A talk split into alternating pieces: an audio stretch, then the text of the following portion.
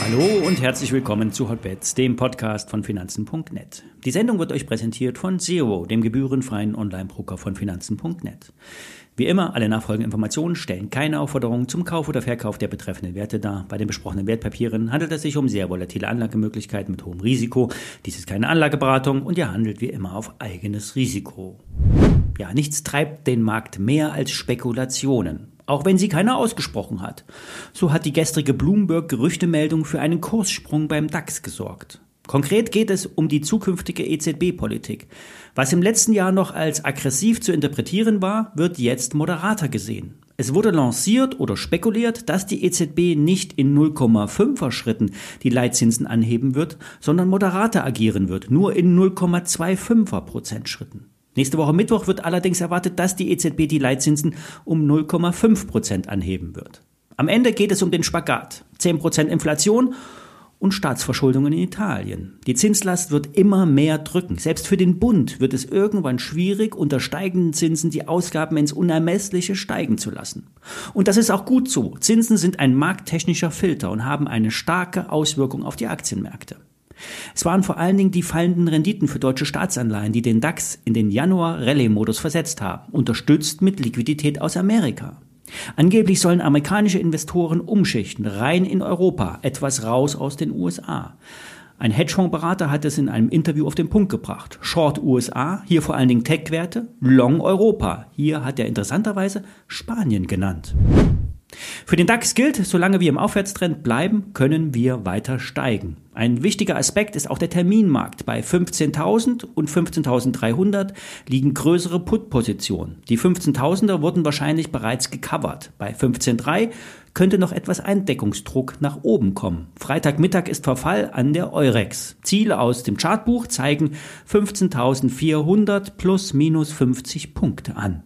Ich bleibe weiter vorsichtig, habe ein paar Gewinne realisiert, auch wenn die Aktien weiter steigen. In den USA und in Europa hat auch die Berichtssaison äh, schon Folgendes gezeigt. Gute Umsätze durch Preissteigerung, sprich Inflation, aber weniger Gewinn. Eine sinkende Marge durch Kostendruck, vor allen Dingen auf der Lohnseite. In diesem Zusammenhang hat Bernd Flossbach, ein renommierter Vermögensverwalter und Fondsmanager, auf den weiter anhaltenden Lohndruck hingewiesen. Wegen höherer Löhne kann die Inflation gar nicht so weit sinken, wie es vielleicht jetzt erwartet wird.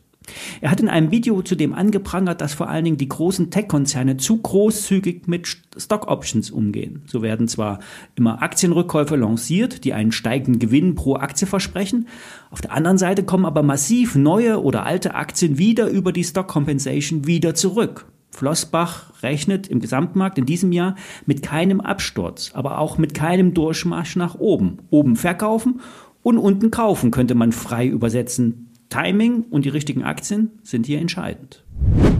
Eine Aktie, die im Herbst keiner haben wollte, ist ThyssenKrupp. Alle, alle Analysten hatten den Daumen dann damals gesenkt und die Kursziele reduziert. Bei rund 4,50 Euro hatten wir den Stahlwert hier bei Hotbets auch schon einmal besprochen und hatten 6 Euro als Ziel avisiert.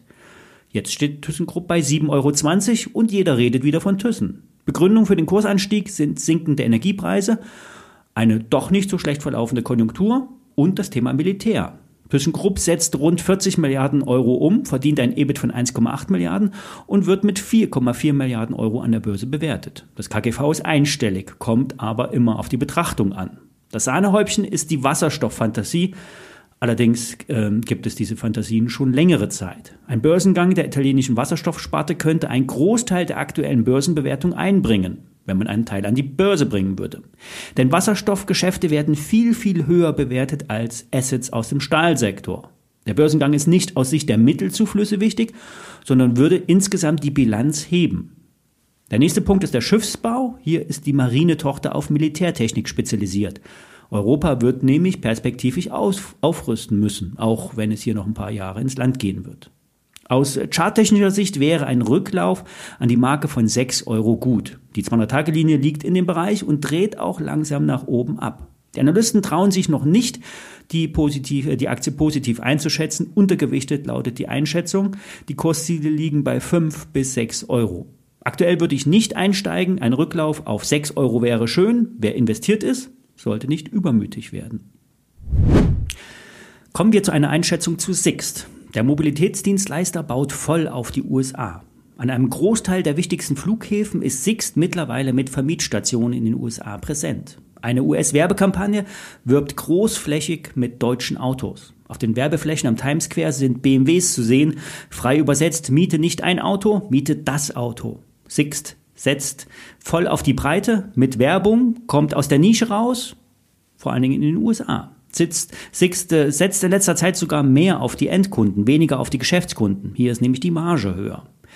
Die USA wird der wichtigste Wachstumsmarkt in den nächsten Jahren für Sixt sein. Die Umsätze werden im neuen Jahr etwas weniger äh, erwartet, unter dem Vorjahreswert avisiert.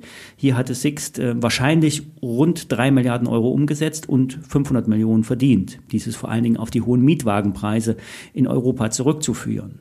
Im Aktienkurs wurde sehr stark die drohende Rezession eingepreist. Und jetzt spielt der Markt die Erholung. Das KGV ist einstellig.